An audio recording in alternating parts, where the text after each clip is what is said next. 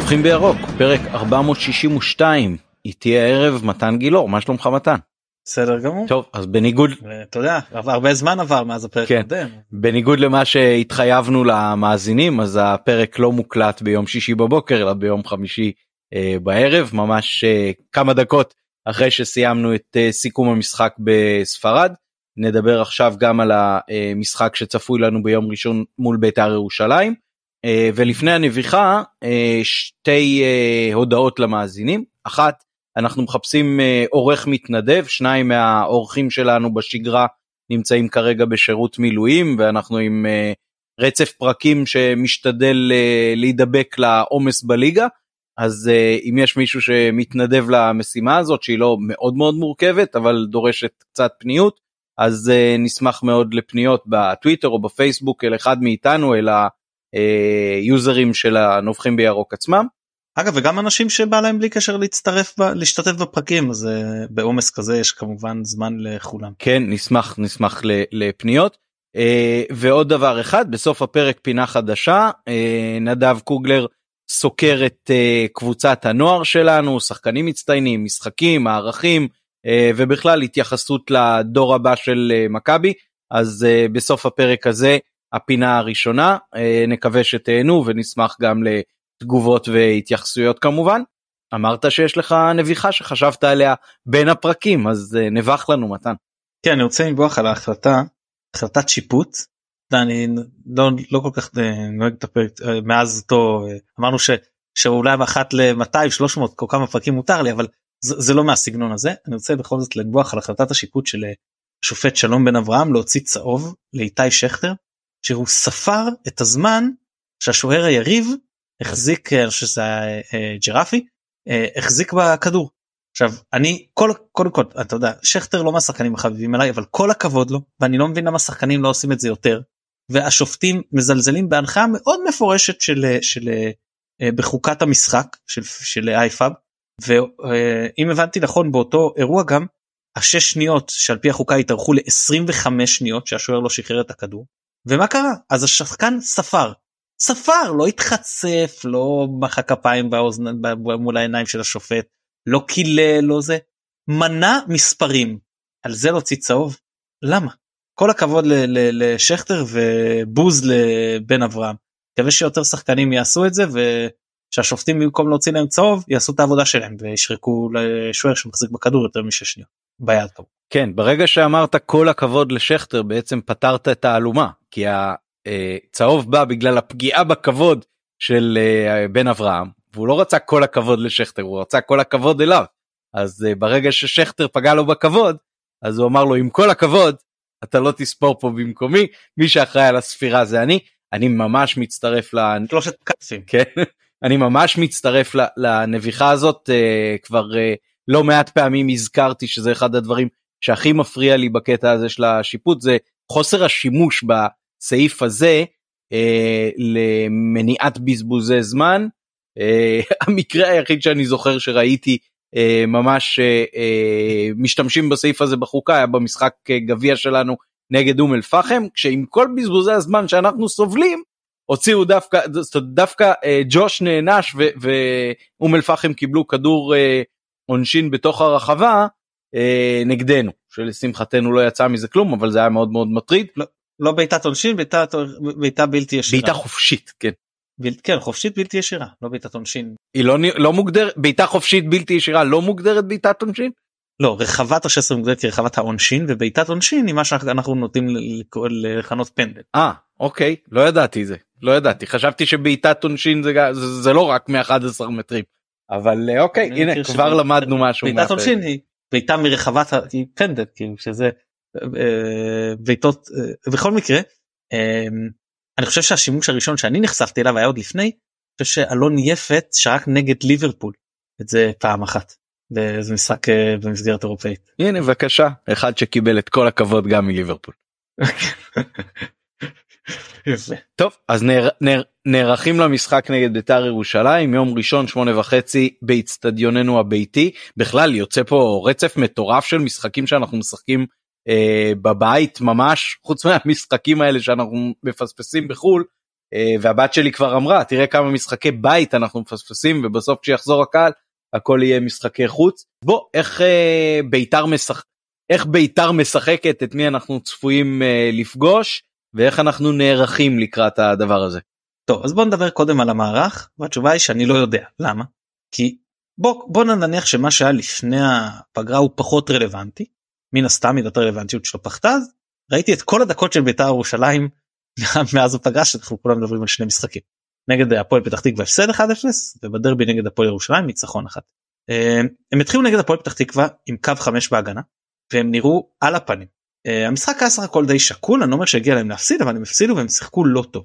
ואז נגד אבוקסיס החליט שהוא משנה, ונגד הפועל ירושלים הוא פתח ב-4-1-4-1.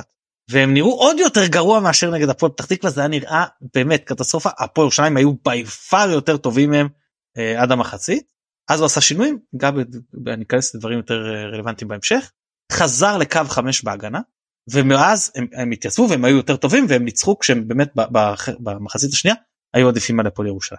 האם אני יכול להסיק מזה? לא. האם יש לי ניחוש? כן.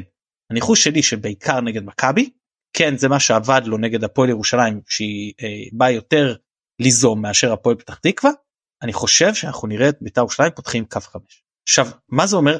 בואו נדבר בבחינת רגע השחקנים בחלק האחורי, שוב שאנחנו לא יודעים פציעות, אני אין לי מעקב צהובים כל כך, לא עשיתי. תן לי רגע רק להגיד משהו לפני שאתה מפרט, אז אני אומר כך, אנחנו אמנם לא יודעים על מה להסתמך, ולא מסתמכים על מה שהיה לפני הפגרה הכפויה, ואנחנו יש לנו רק לכאורה את שני המשחקים האלה ברצף, אבל מצד שני עם אבוקסיס יש לנו היסטוריה ארוכה, אנחנו יודעים שהבוקסיס פורח, כשהקבוצה שלו לא צריכה ליזום, לא צריכה להחזיק יותר מדי בכדור, משחקת מהר, שולחת כדורים קדימה לחלוצים, והעברת המשחק המהירה הזאת, כשרובו מתנהל במחצית שלו, כשהוא במגננה, זה הדבר שהוא הכי אוהב לעשות, וכאילו הוא גם הכי מצטיין בו. אז אני מניח שבגדול זה מה שצפוי להיות, בטח כשפערי הרמות הם כאלה, שבדרך כלל, מכבי בשנים האחרונות באה הרבה יותר דומיננטית ופייבוריטית מול בית"ר. נכון, אגב אני אציין לפני הפגרה כי גם ראיתי חלק מהעשרים שלהם, הם באו ליזום נגד הפועל תל אביב והפועל תל אביב פירקה אותם, הם באו ליזום בריינה והפסידו, אז אנחנו לא יודע כמה יצא לנו השנה לראות אותם ממש כקבוצה מגיבה לאורך דקות ארוכות, אז זה משהו אולי נראה לראשונה, ויכול להיות שזה טוב לנו שהם לא באים כל כך מוכנים לה, סיפור הזה, למרות שכמו שאמרת זה מאוד תפור על הבוקסיס, ונציין גם שלנו יש יתרון מבחינת כמות המשחקים שכבר שיחקנו, להם יש יתרון קצת מבחינת זה שלנו יש גם טיסה, גם העומס עלינו כבר מצטבר יותר גדול, וגם יש לנו הרבה יותר חוסרים מבחינת הפצועים, אם זה חזיזה, אם זה שורנוב כמובן, אם זה כנראה עלי מוחמד, שעוד לא נחשפנו בדיוק מה מצבו, אולי גולדברג, שונגו הבנתי שאמור להיות קשיר, אז זה מה שפורסם, אז אני אתייחס אליו כרגע כן כקשיר למשחק הזה, אני גם מאוד מקווה, אבל אם לא, אז גם יש את החלופות כמובן. אז בואו נדבר נתחיל מהחוליה האחורית שלי.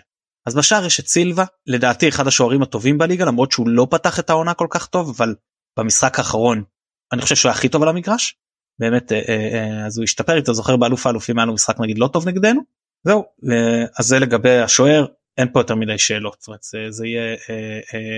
זה יהיה סביב השפתח, ואז אנחנו עוברים להגנה, אז המגינים גם, אני חושב שאפשר להיות בטוחים, שזה בן ביטון ומורוזוב, אני אתייחס לכל אחד מהם בנפרד, ביטון מביא ניסיון, מביא הקרבה, מביא, הוא שחקן גם עם מנהיגות, אבל אם אתה זוכר את אותו בן ביטון, שעוצר את טל בן חיים בשיאו, מסך משחק שלם באחד על אחד, שלא צריך להביא לו עזרה, אין שום קשר בין השחקן ההוא לשחקן הזה, זה כאילו ממש לא אותו שחקן.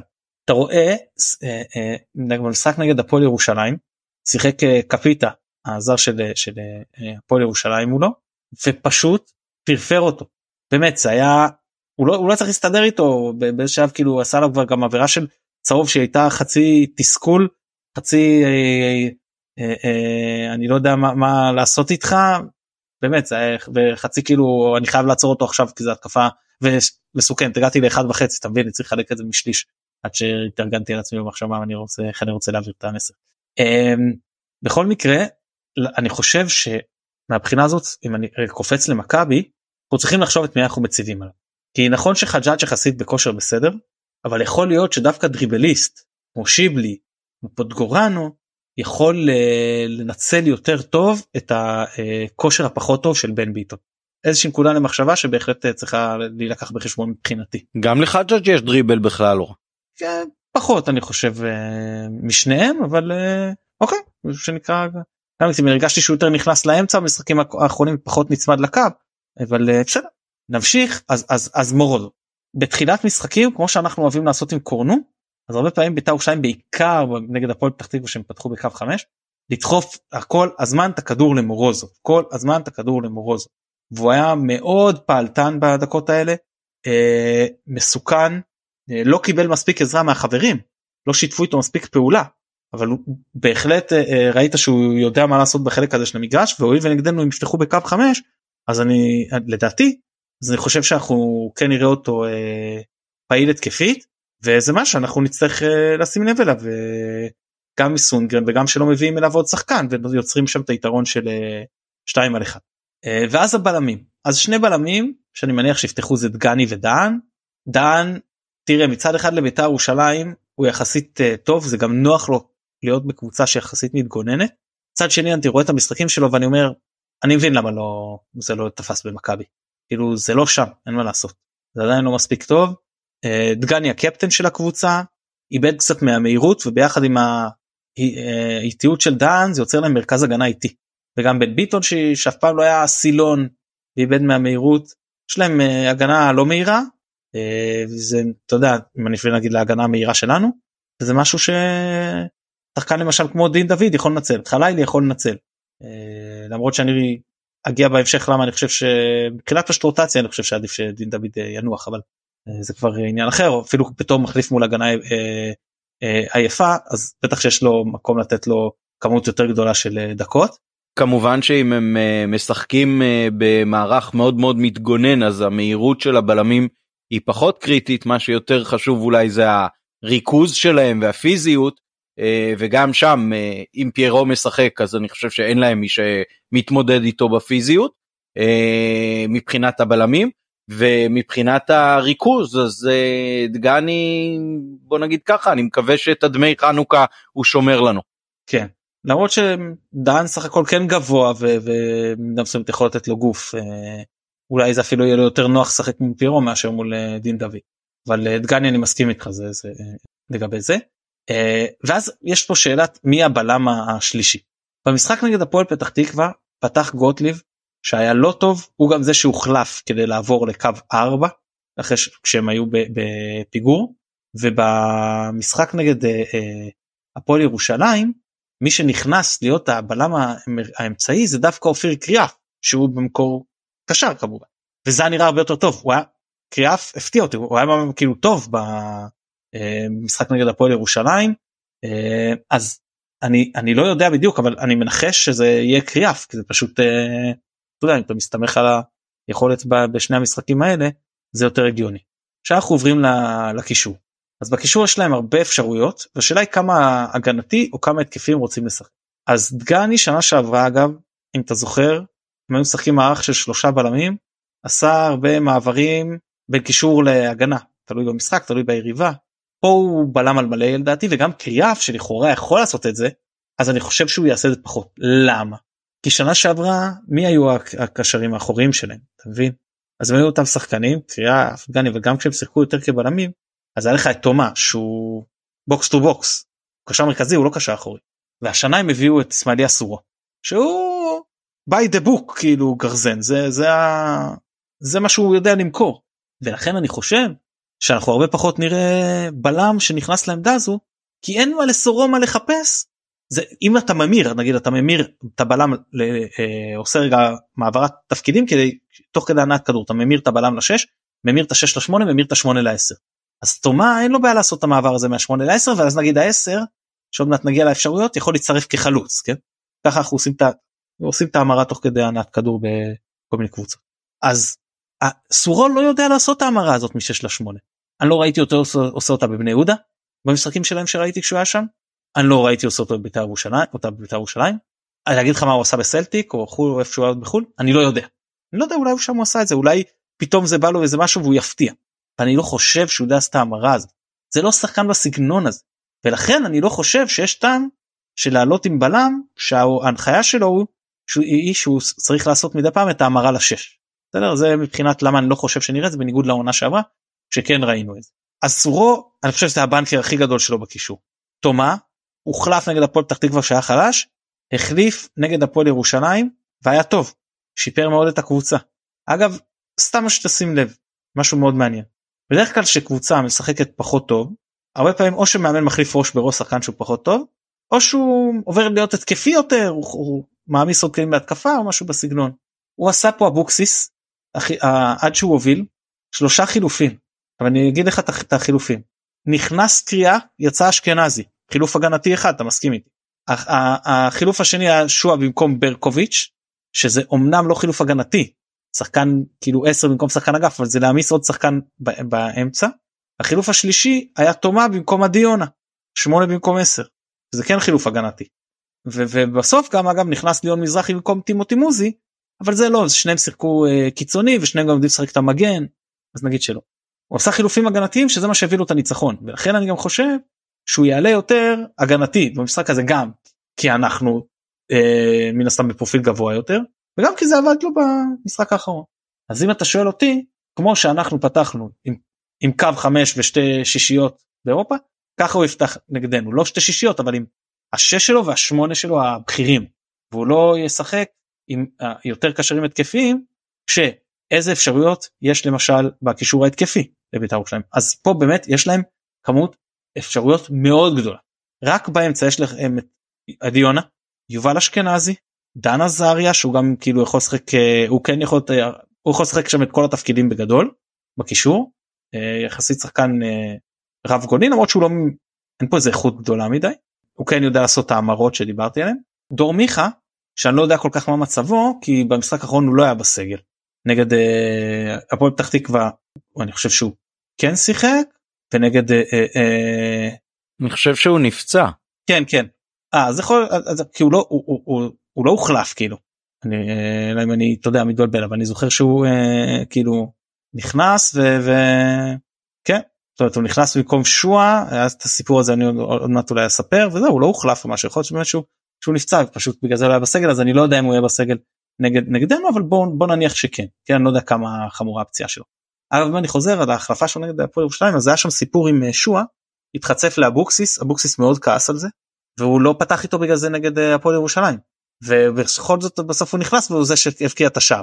אז באמת, ויש שם גם את ירדן שואה, אז כמו שאמרתי, שהוא סקנד סטרייקר, 10, יכול לסתכל שני דברים, ובקווים אפשרויות כמו מוזי, כמו ברקוביץ', ליון מזרחי שדיברתי עליו, גדל בהפועל תל אביב, שחקן שמאוד מוכשר, זהו, אז זה לגבי הקישור ההתקפי והאפשרויות שלהם, וחלוצים, אז יש להם את צמד החלוצים הזרים, שזה פריידי וג'ורג', אז עכשיו בואו ננסה לנחש. רגע, אני רק אעדכן שלפי הספורט 5, מיכה נפצע בשריר הארבע ראשי ויעדר כחודש, זה מתחילת השבוע. אוקיי, יפה. טוב שמישהו עדכני כשאני במילוי. אז לא מחשב אליו הכי, אגב לא, אני לא מאמין שהוא היה פותח, כן, אבל כן יכול להיות כמחליף. עכשיו, אני לא יודע איזה רוטציה אבוקסיס יעשה, אני מניח שנגדנו לא תהיה איזה רוטציה רחבה, אם בכלל, היא תהיה התאמה של שחקן למשחק, כי הוא יעדיף אותו למשחק, אבל לא לשם הרוטציה, לא בגלל חלוקת העומסים, אני חושב שהוא יתחיל עם זה אחרינו. בקיצור, אז אמרנו קו 5 בהגנה, מנית את השחקנים, גם סורו וגם תומה, ואז לפניהם שואה, פריידי, ואיזה עוד שחקן, פה יש לי סימן שאלה, כי זה יכול להיות 5-2-1-2 כמו שאנחנו שחקנו באירופה, ואז נראה אולי את ג'ורג', אני לא עובר פה בזרים, נכון? 1-2-3-4-5, דעתי אני לא עובר בזרים, 5, והאפשרות השנייה זה הדיונה, ואז לשחק או 4-4-2 יעלום, או, סליחה, 5-4-1 יעלום, סליחה, או 4-2-2-1, או עדי יונה משחק את הקשר מעל שני הקשרים, ושהוא היה לחלוטין חופשי. ברצותו יהיה חלוץ, ברצותו ילך ימינה שמאלה, ברצותו יעבור ל10, ויונה יצטרך לפתוח לצדדים, הוא יעשה מה שהוא רוצה, סטודנט חופשי. זה פחות או יותר לגבי ההרכב, אני חושב שגם נגענו במחליפים המרכזיים, יש גם את עומר קורסיה כבלם, אבל שוב, כשיש לך את האפשרויות של גם קריאף וגם גוטליב, אז אני לא יודע כמה הוא יקבל הזדמנות, בטח במשחק הזה, בטח שהוא לא קיבל עדיין דקות מאז החזרה מהפגרה.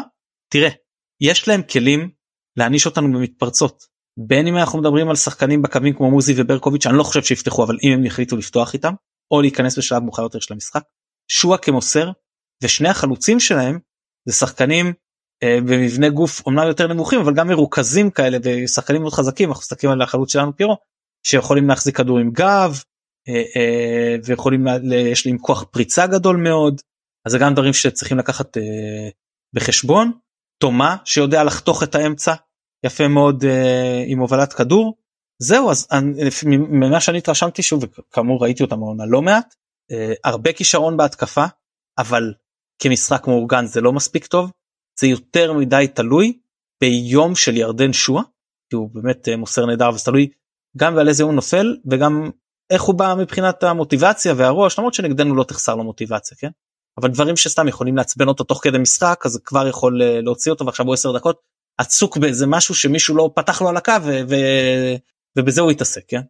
הגנתית, זה באמת קבוצה שסילבה מציל אותה, כי הם נראים הגנתית פחות טוב מאיתנו, על כמה שאנחנו לא נראים כל כך טוב הגנתית. כן, חשוב להגיד, זה באמת, יש להם כלים להביך, ומכבי השנה כבר ביותר ממשחק אחד, הציגה שיש לה משחק הגנה שניתן להבחה, אבל בסוף באמת המשחק יותר תלוי בנו, ובאיך אנחנו ננהל גם את הריכוז שלנו, וגם את משחק ההגנה שלנו, וגם לנצל את ההזדמנויות, כי אני מניח שאם ישבנו על פתח תקווה ועל באר שבע, מחציות ראשונות על החצי שלהם, ונעשה את זה גם מול ביתר, אז מאוד שאלה אם אתה מנצל את ההזדמנויות שלך כמו מול פתח תקווה, או שאתה מחכה ובסוף צריך חצי נס בדקה ה-92 כדי לכבוש ולהכריע את המשחק. מכבי מגיעה יותר משופשפת כמו שציינת, ואני חושב שבאמת גם בלי הקהל באצטדיון הביתי שלנו, עם פערי היכולת, וכן המנוחה שדגו נתן לחלקים מהסגל, אפילו שיש פציעות, ואלי כנראה לא ישחק, וכל השחקנים האחרים שציינת, אז אנחנו צריכים לבוא ולעשות את העבודה, זה פשוט ככה. אני חושב שהעובדה ששמרנו פעמיים על רשת נקייה במשחקים האחרונים, בשני המשחקים האחרונים, יכולה לתת לנו קצת יותר ביטחון, רק שלא ניקלה חלילה לשעננות. אני אתן את ההרכב שלי, או שאתה רוצה להקדים עוד כמה מילים? כן, עוד כמה מילים, אני רוצה להגיד, שכשחשבתי על זה, וגם פרסמתי בקבוצה, אין לבית"ר ירושלים, באמת, אני מסתכל יחסית לשאר קבוצות הליגה, אין איזה דריבליסטים מחוננים, יחסית, שוב, לשאר הקבוצות, אני חושב שאחת הקבוצות עם הכי מעט דריבליסטים איכותיים, גם אם אנחנו לוקחים שחקנים כמו שואה, שלכאורה יכול לעבור שחקן, אבל כל כך קל לחזור אליו בגלל האיטיות, אני לא יודע כמה זה אפקטיבי, וגם אני לא תופס ממנו איזה דריבליסט גדול. מצד שני, ההרגשה שלי שדווקא באחד על אחד, השחקנים שלנו בסדר, זאת אומרת, אין להם את הדבר הזה יחסית, אבל זה גם לא משחק על איזה חיסרון שלנו, ויש להם כן יתרונות שיותר משחקים על החיסרון של השחקנים שלנו, בחלק מהמשחקים, אז נקווה שנדע אם זה כן להתמודד, וזהו, אפשר לעבור באמת לדבר על ההרכב שלנו, ואיך אנחנו רוצים לראות את זה. יאללה, תתחיל, רצית. אוקיי, אז שוער, אני חושב שיש לנו קונסנזוס, שזה צריך להמשיך להיות קיוב, אני חושב שסונגרן שיחק, אבל הוא האופציה המובילה לעמדת המגן הימני, אז אני חושב... הוא חלף. כן, הוא חלף, נכון. אז הייתי עולה איתו כמגן ימני. אם גולדברג כשיר, אז לחזור למבנה הקלאסי של גולדברג וסק כבלמים. קורנו לא שיחק בכלל בספרד, נכון? אז... באמת לא שיחק, כלומר, כן, שיחק שם בליגה השנייה, אבל כן. גם השלישית אני חושב, כן, יפה, טוב שזכרת, יכול להיות שיש לו איזה דוח שהוא לא שילם שם, בגלל זה הוא לא טס בכלל או משהו, אז קורנו על צד שמאל, וזה מבחינת חוליית ההגנה, 4 שיהיו מאחורה בהגנה, לפניהם הייתי שם את שואו ואת ג'אבר, כשהכוונה היא באמת לעלות הכי חזק בגדול, מי שאפשר חילופים והנחות ומנוחות, בחלקים המתקדמים יותר של המשחק. אנחנו לא נחיה את המשחק מוקדם, כן? זה אנחנו לא יודעים לעשות, כל ארבעת ניצחונות הליגה שלנו היו בהפרש של אחד, כן? כרגע אנחנו לא יודעים לסגור משחקים. כן, יש בזה משהו, נכון? מבחינת זרים, רק תן לי לספור שאני לא נופל פה, אז יש לנו כבר 3 בהגנה, ואמרתי את שואו אז 4, אז זה משאיר בעצם רק עוד 1. לא, למה? לא, לא, יש לך 2 בהגנה.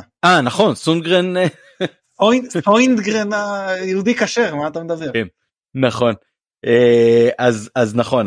את שימיץ' בעצם אני שם על הספסל, אז נפטרתי מהבעיה הזאת.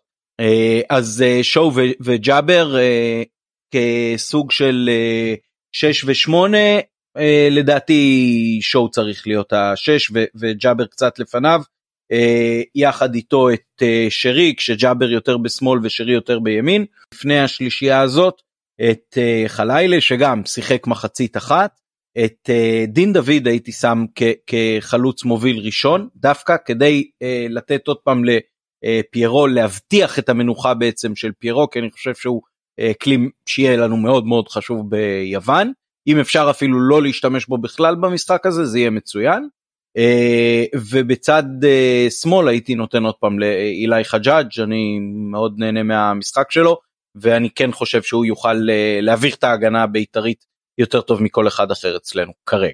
טוב, בגדול אני איתך, יכול להיות שגם דברים קטנים, אבל קיוף כמובן, כמו שאמרת, סונגרן הוחלף, אז אין בעיה, סק וגולדברג לא שיחקו מעולה, קורנו לא שיחק מעולה, פה בהגנה אין לנו את העניין של העומס, קפומנה, גם חזר מפציעה, זאת אומרת, היה לו את המנוחה שלו, וגם הוחלף, ג'אבר החליף, גם אין פה עומס, חלילי וחג'אג' שניהם הוחלפו, אז שאלה היחידה היא דין דוד, שהוא אמנם שיחק 90 דקות, אבל גם כמו שאמרת, הוא לא מגיע מעומס, כי לפני זה נגד הפועל באר שבע הוא שיחק, ואז לשמור את פיירו, זה גם לא נורא מבחינתי, אם פיירו כן נפתח, וזה גם לא נורא מבחינתי, כמו שאמרתי, פוטגורנו או שיבלי יפתחו לנסות לנצל את בן ביטון, בעיקר, וזה אתה לא תמיד תדע מראש, אם בית"ר ירושלים ישחקו בקו 4.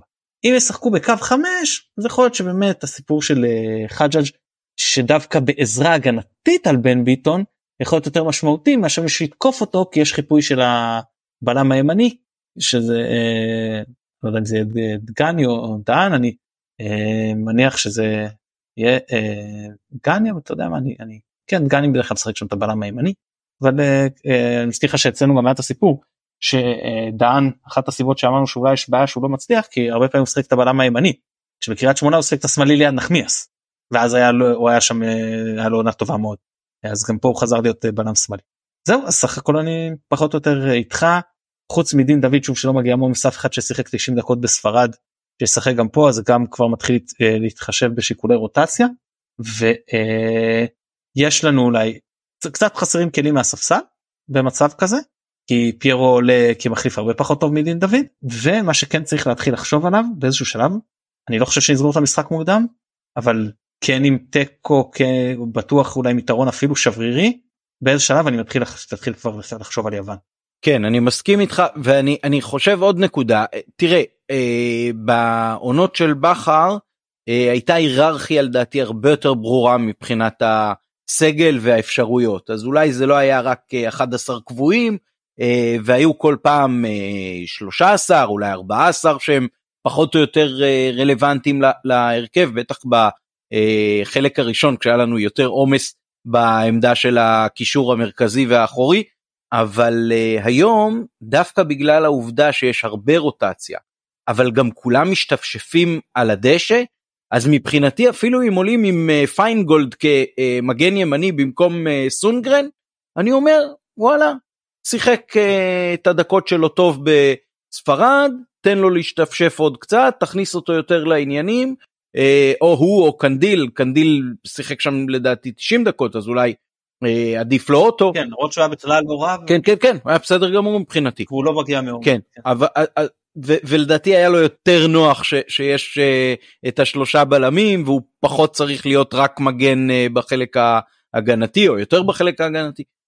אז מהבחינה הזאת, כל האופציות האחרות שדגו יבחר בהם, גם בהינתן העובדה שהוא צריך לשקול שיקולי רוטציה, זה יהיה מאוד מאוד לגיטימי מבחינתי, גם אם פתאום יחליט לתת לגוני לשחק את השש וכפומנה טיפה יותר קדימה, גם עם פיינגולד כמו שהזכרתי קודם, וגם אם באגף שמאל זה יהיה פוטגורנו שובלי ולא חג'אג' גם לגיטימי, אפילו אם זה יהיה פוטגורנו בימין במקום חלילי, וחלילי ייכנס כמחליף אחר כך, באמת יש יותר אופציות, דווקא בגלל הקטע הזה שיש פחות היררכיה.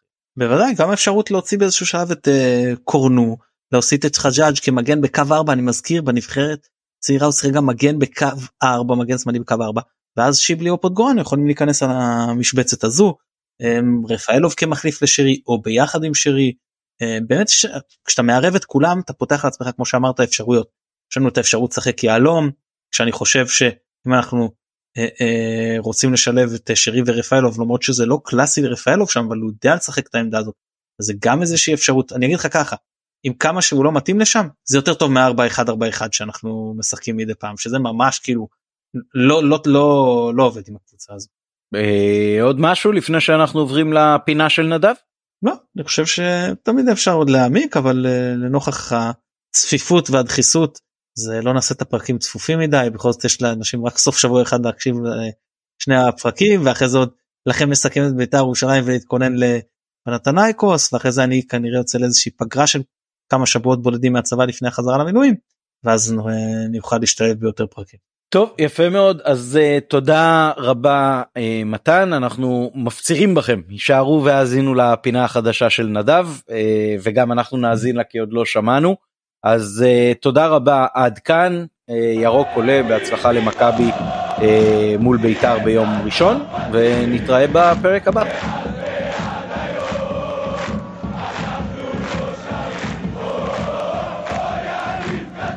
ברוכים הבאים לפינה החדשה בנובחים בירוק, שתשמור אתכם מעודכנים בכל הנוגע לקבוצת הנוער של מכבי. במסגרת הפינה נדבר בקטנה על מה עשה הנוער, תוצאות, חדשות או עדכונים חשובים על הקבוצה, ונעשה פוקוס להיכרות מעמיקה יותר עם שחקני הקבוצה. דיסקליימרים חשובים, הניתוחים מתבססים על צפייה בכל המשחקים המלאים של מכבי העונה. חשוב להזכיר ולהדגיש שהביצועים של שחקני הנוער לא בהכרח מספקים פרדיקציה לגבי אופן השתלבותם והצלחתם בקבוצה הבוגרת, לכן יש לקחת בערבון מוגבל ובקונטקסט המתאים את כל הניתוחים שיוצגו לשחקני הקבוצה, ולזכור שהם מתבססים על דעה אישית וחוות דעת לא מקצועית שלי. אז אני נדב קוגלר, בפרק של היום נעשה היכרות ראשונית עם קבוצת הנוער. יאללה, בואו נצא לדרך. נתחיל בנביחה קצרה. באתר הרשמי בחלק של מכבי ירדי מופיע לוח תוצאות, ומופיע טבלת ליגת העל לנוער העדכנית, אבל לא מופיע הרשימה העדכנית של סגל שחקני הקבוצה, וזה קצת חבל.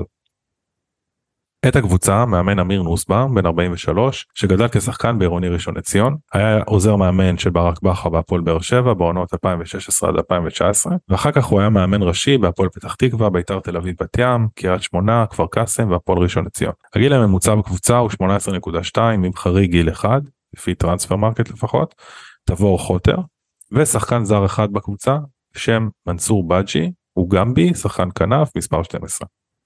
נכון לכרגע, מכבי ירדי חיפה נמצאת במקום הרביעי בליגה, אחרי 5 מחזורים, כשבהמתחתה 10 נקודות, והפרש השערים שלה 13-7, לחיוב כמובן, שלישית בכיבושים.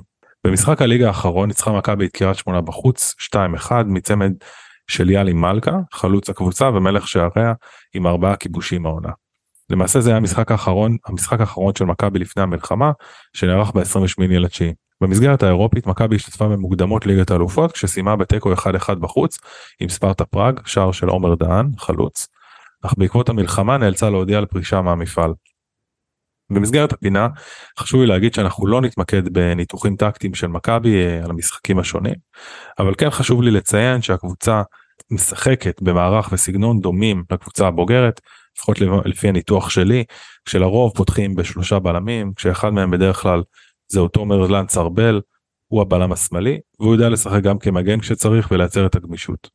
מי שמשלים אותו באותו אגף, יד חלילי, כן, אח של, כשבצד ימין מי שמשחק על כל הקו הוא גיטצ'ו יבלו.